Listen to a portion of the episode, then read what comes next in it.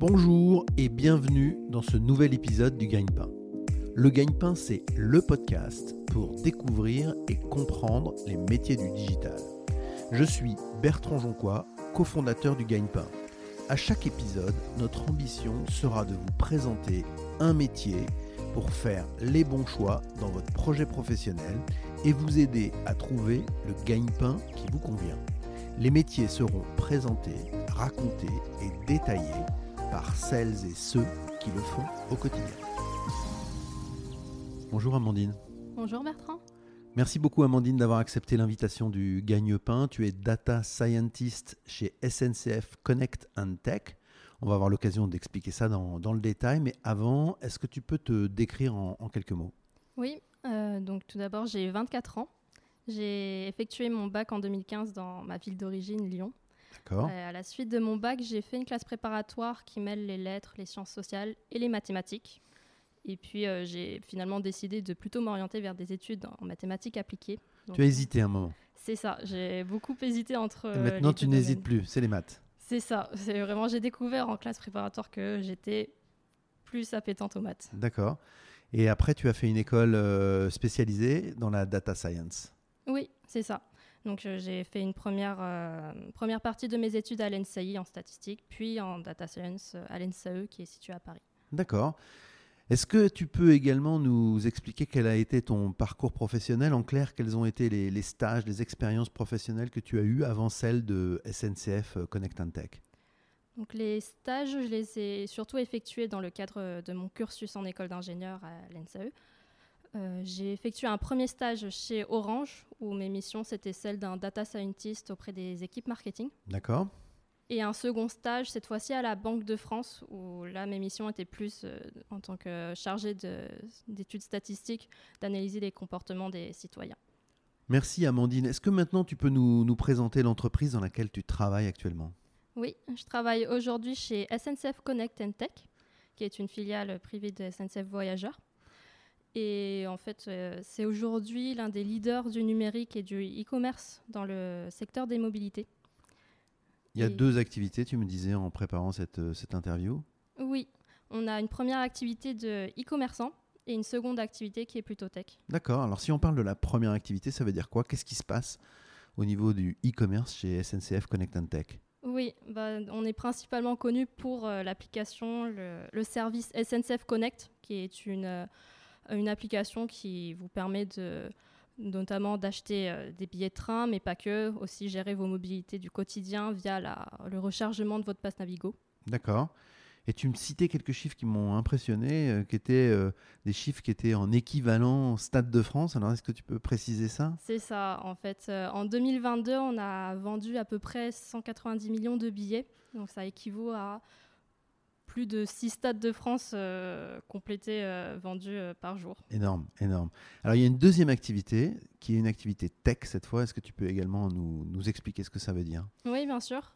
On fournit aussi des services, des produits numériques pour le groupe SNCF. Donc, ça va passer notamment par les services d'affichage en gare ou bien des logiciels d'éco-conduite pour les conducteurs de train. D'accord, c'est très, très clair. Alors maintenant, j'aimerais bien que tu rentres un peu plus dans tes missions. Voilà, quelles sont les missions d'une data scientist chez SNCF Connect & Tech ? Donc, est-ce que tu peux nous expliquer ça ? Et nous expliquer d'abord comment on traduit ton métier. Oui, data scientist, on peut le traduire en français littéralement par scientifique de la donnée. D'accord. Et donc, j'ai principalement 3 missions. La première, c'est de recueillir les besoins de nos clients, en l'occurrence plutôt des clients internes. La deuxième mission, c'est d'explorer, de traiter la donnée pour apporter des solutions. Et la troisième, c'est d'acculturer l'entreprise à la data science, qui est encore un domaine assez nouveau. D'accord. Alors, si on revient sur chacune de ces missions, recueillir les besoins, ça veut dire quoi et quels besoins ? C'est-à-dire qu'on va soit aller au contact des équipes métiers, soit c'est elles qui viennent à notre contact pour nous exprimer leurs besoins. Par exemple, on aurait besoin d'identifier les clients qui seraient plus appétents à la première classe pour promouvoir cette première classe en train. Ok, donc on va aller chercher dans les données tout ce qu'on peut savoir sur ceux qui utilisent la première classe. Tout à fait ça. Ok. Alors après, il y a la deuxième mission qui est recueillir les informations, les data. Donc ça veut dire quoi ? Comment ça se passe ? C'est-à-dire que pour répondre aux besoins du client, on a besoin de savoir quelles sont les données qui sont à disposition. Est-ce qu'on a besoin de les collecter nous-mêmes ou est-ce qu'ils sont déjà disponibles? Et on va ensuite effectuer des traitements, des analyses pour apporter des solutions aux clients. Donc là, on va fouiller dans tout l'espace de SNCF Connect Intech pour trouver les données qui nous intéressent et les collecter. Et c'est là qu'on va utiliser des outils un peu spécifiques. On y reviendra, mais c'est là qu'on va utiliser les outils pour aller chercher ces données. Oui, tout à fait. Alors, il y a une troisième mission qui me semble également très intéressante, c'est acculturer l'entreprise, donc expliquer à l'intérieur de l'entreprise quel est ton métier, à quoi ça sert, comment ça se passe, ça, c'est des réunions, comment on fait ça?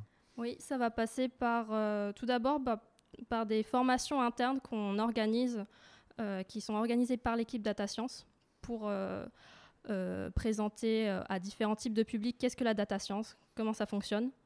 Et ensuite, on va aussi organiser des sessions, des présentations, participer aux présentations de différentes directions pour pouvoir partager nos réalisations. Dans les réponses que tu avais faites en préparant cette interview, tu avais aussi parlé de machine learning. Oui. Est-ce qu'on explique aussi le machine learning quand on va à ces réunions? On est obligé d'expliquer comment ça fonctionne, ça? Ça dépend à quel point on rentre dans les détails, mais on est obligé au moins d'expliquer les principes fondamentaux du machine learning. C'est-à-dire que le machine learning, ça se base tout d'abord sur les données, et c'est la machine qui va apprendre à partir des données certains comportements. D'accord. Merci beaucoup. Amandine, est-ce que tu pourrais nous dire pourquoi tu as choisi ce métier de data scientist? Oui, j'ai choisi ce métier parce que tout d'abord, j'aimais beaucoup les mathématiques. Mais en particulier, j'aimais les mathématiques appliquées, c'est-à-dire l'utilisation des maths dans des cas concrets. Et le métier de data scientist, c'était l'occasion d'appliquer ces mathématiques pour divers types de secteurs.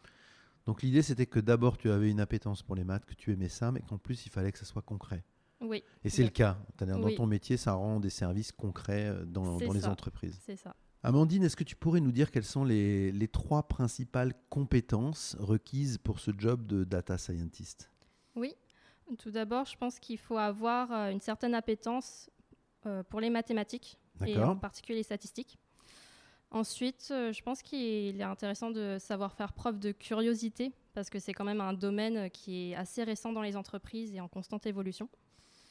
Et enfin, je pense qu'il faut aussi avoir une certaine maîtrise du code informatique. Par exemple, la programmation en Python qu'on fait très régulièrement. Alors, si on revient rapidement sur les points que tu évoques, avoir une appétence pour les maths, on l'a compris, les maths, les stats. Être curieux, ça m'intéresse plus. Ça veut dire quoi? Il faut parfois fouiller, on a un petit côté mineur, il faut aller chercher au fond des choses. Oui, tout à fait, parce que tout d'abord, c'est un métier assez récent dans les entreprises, donc il y a constamment des nouveaux outils qui apparaissent et c'est intéressant d'essayer de les explorer. Et pour un projet, c'est aussi intéressant de se renseigner quels sont les outils qui existent, quels sont les types de modèles qui existent pour pouvoir répondre aux besoins. D'accord, donc il y a une évolution constante et donc il faut rester curieux à tout ce qui se passe autour de ce métier. C'est ça. Ok, et alors la dernière chose, c'est évidemment le code. Tu vas parler de Python, mais on peut parler de quels autres codes sont vraiment des codes importants pour les data scientists? Ça va dépendre des entreprises. Donc, beaucoup d'entreprises utilisent Python, mais d'autres langages aussi sont utilisés comme R, par exemple. D'accord. Et j'ai vu SAS aussi sur ton CV. C'est ça. C'est quoi SAS? On prononce plus souvent SAS. D'accord. Et c'est un langage qui était très utilisé auparavant, mais qui tend un peu à disparaître au profit de R ou de Python. Donc, il faut principalement maîtriser R et Python. Oui, c'est ça. Amandine, quelle est la tâche quotidienne dans ton métier de data scientist qui te plaît le plus et celle qui te plaît le moins? La tâche qui me plaît le plus, c'est le fait d'explorer la donnée lorsqu'on commence un nouveau projet et faire les premières analyses sur cette nouvelle donnée. Donc ça, c'est un côté un peu Indiana Jones. On va chercher un peu partout les infos, les données, celles qui vont être utiles pour le travail que tu as à faire. C'est ça, on va identifier quels sont les champs qu'on va pouvoir utiliser pour notre projet. Est-ce qu'on a besoin de chercher de la donnée un peu ailleurs? Et c'est toujours très enrichissant. Et la tâche qui te plaît le moins alors maintenant? Disons que dans le machine learning, il y a toujours une part d'incertitude. Donc, c'est le fait de ne pas toujours avoir le résultat attendu. Tu avais dit, quand on avait préparé cette interview, il y a des failles. Oui. Donc, c'est quoi une faille ? C'est un moment où ça ne marche pas bien, où ça ne marche pas comme on voudrait ? C'est ça. C'est lorsque, par exemple, en calculant les performances théoriques de notre modèle, on se rend compte que notre modèle présente des performances qui ne sont pas celles attendues. Et donc, il faut aller encore chercher et itérer. Ok, Amandine. Attention, QGP, la question gagne-pain. Combien ça gagne une data scientist ? Alors, un junior à la sortie de l'école, généralement, on va être aux alentours de 40 000 bruts par an, hors primes et hors variables. D'accord. Et alors, si on parle des primes et des variables, ça veut dire quoi ? C'est incentivé sur quoi ? Comment on peut être incentivé en tant que data scientist ? Dans notre prime variable, il y a une part qui est déterminée en fonction de la réalisation de certains objectifs qui sont fixés et qui dépendent des postes. D'accord, ok. Et tu as une incentive personnelle sur des choses que toi, tu réalises personnellement ? C'est ça, oui. Ok. Est-ce que tu changerais quelque chose dans ton parcours et si oui, quoi ? Oui, en fait, je pense qu'en complément de ma formation d'ingénieur, j'aurais ajouté une formation plus en gestion de projet parce que c'est toujours très utile lorsqu'on mène un projet de data science d'avoir cette double compétence. D'accord.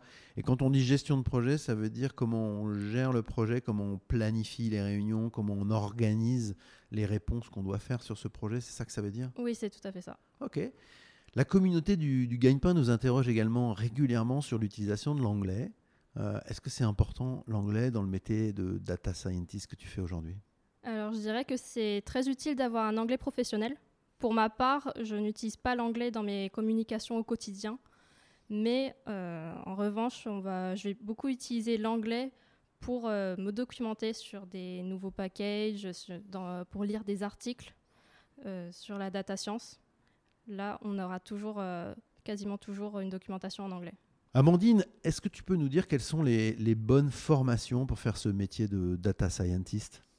Oui, pour ma part, j'ai effectué une école d'ingénieur spécialisée en statistique. D'accord. Mais il y a d'autres façons d'arriver au métier de data scientist, par exemple en passant par une école d'ingénieur généraliste, mais en ayant, pourquoi pas, une spécialisation en dernière année en data science. D'accord. Et d'autres personnes viennent d'autres types de formations, donc par exemple les mathématiques appliquées, l'informatique, l'économie, et peuvent avoir mené des projets de data science. Ok, donc c'est assez ouvert pour les différentes formations que ceux qui nous écoutent peuvent préparer. Oui. Et toi, Amandine, est-ce que tu continues à te former régulièrement ? Oui, tout à fait. Tout d'abord, en tant que data scientist, dans notre quotidien, on va être amené à faire de la veille documentaire, c'est-à-dire se renseigner sur les derniers outils qui sont sortis, sur les nouveaux modèles. Et l'entreprise nous propose aussi des formations.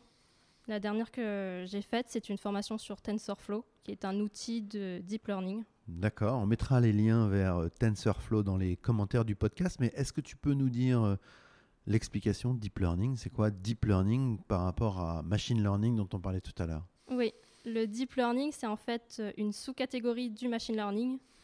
Et ce qui caractérise le deep learning, c'est le fait d'utiliser ce qu'on appelle des réseaux de neurones, qui sont un type assez complexe de modèles. D'accord. Donc, c'est encore plus compliqué que le machine learning. C'est ça. Est-ce qu'il y a également des certifications professionnelles qui sont utiles pour faire ce métier ? Pour ma part, je n'ai pas effectué de certification, mais il en existe beaucoup. Et je pense qu'une qui serait utile serait une certification dans le domaine du cloud, par exemple Google Cloud ou AWS. D'accord.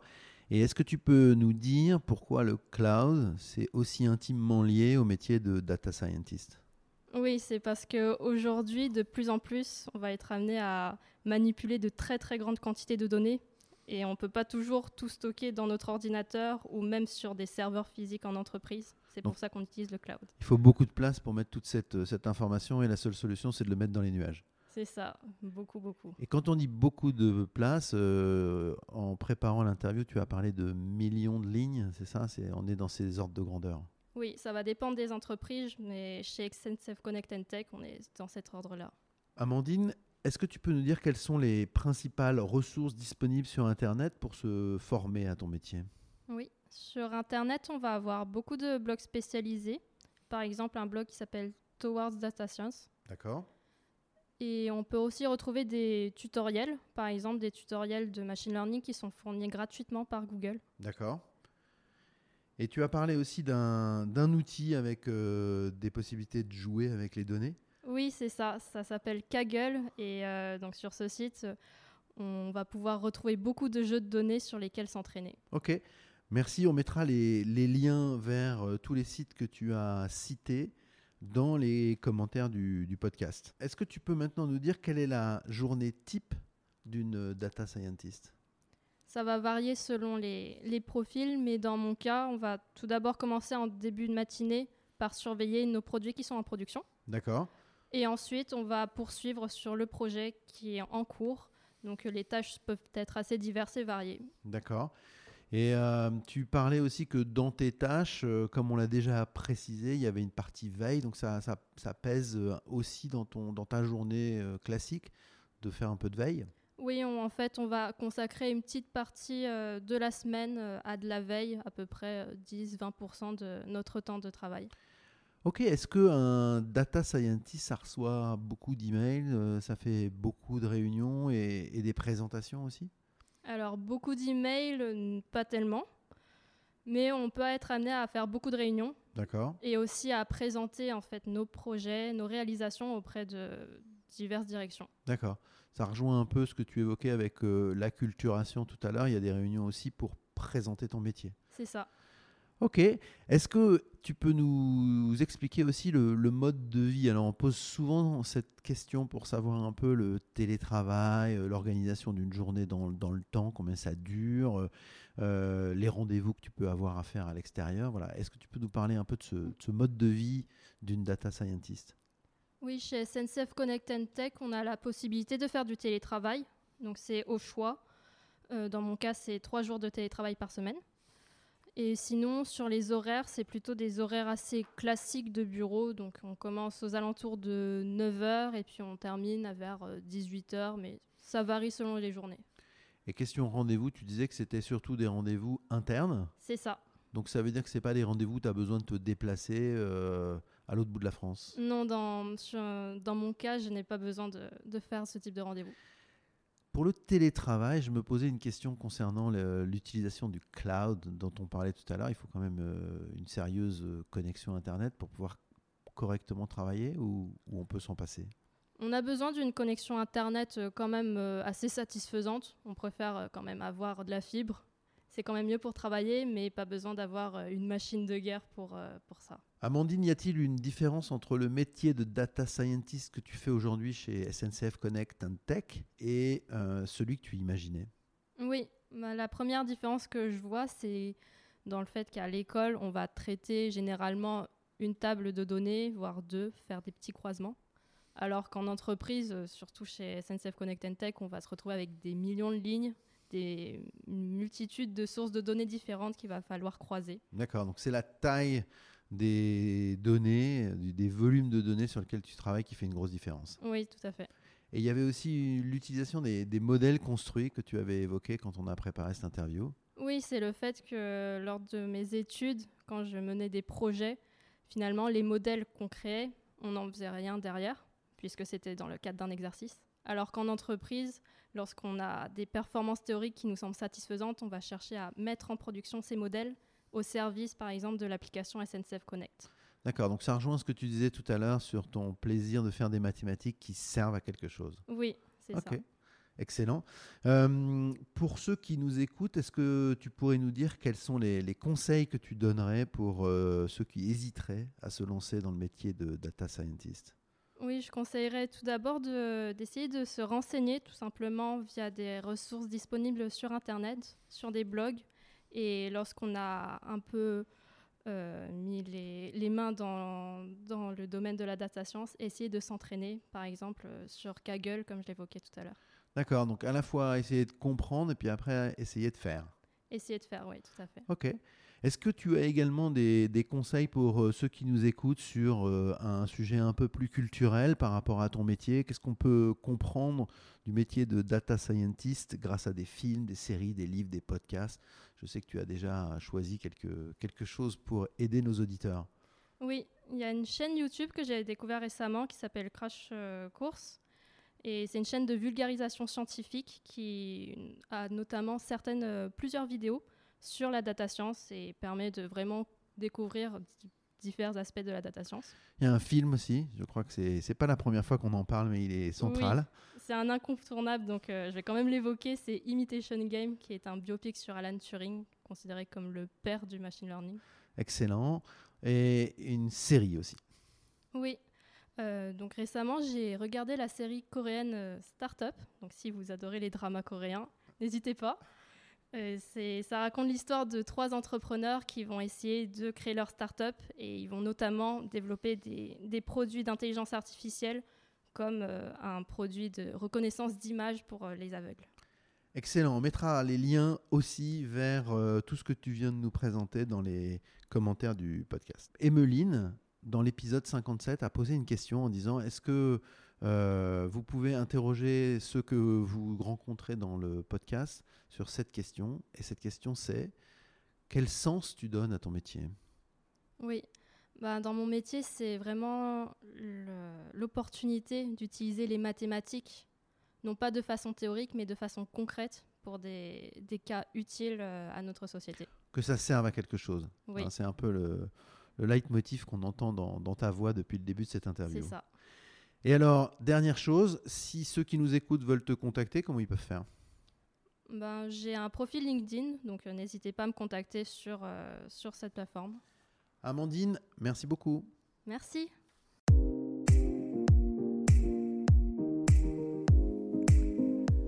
Merci beaucoup d'avoir écouté jusqu'au bout ce nouvel épisode du Gagne-Pain. Si vous avez aimé cet épisode, abonnez-vous pour ne rater aucune des prochaines interviews.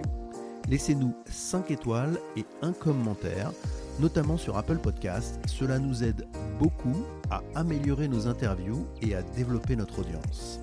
Vous pouvez également nous écrire et nous envoyer vos suggestions ou vos commentaires sur legagnepain.fr. Retrouvez-nous sur les réseaux sociaux pour suivre notre actualité et partager nos interviews. À très bientôt pour un nouvel épisode du Gagne-Pain.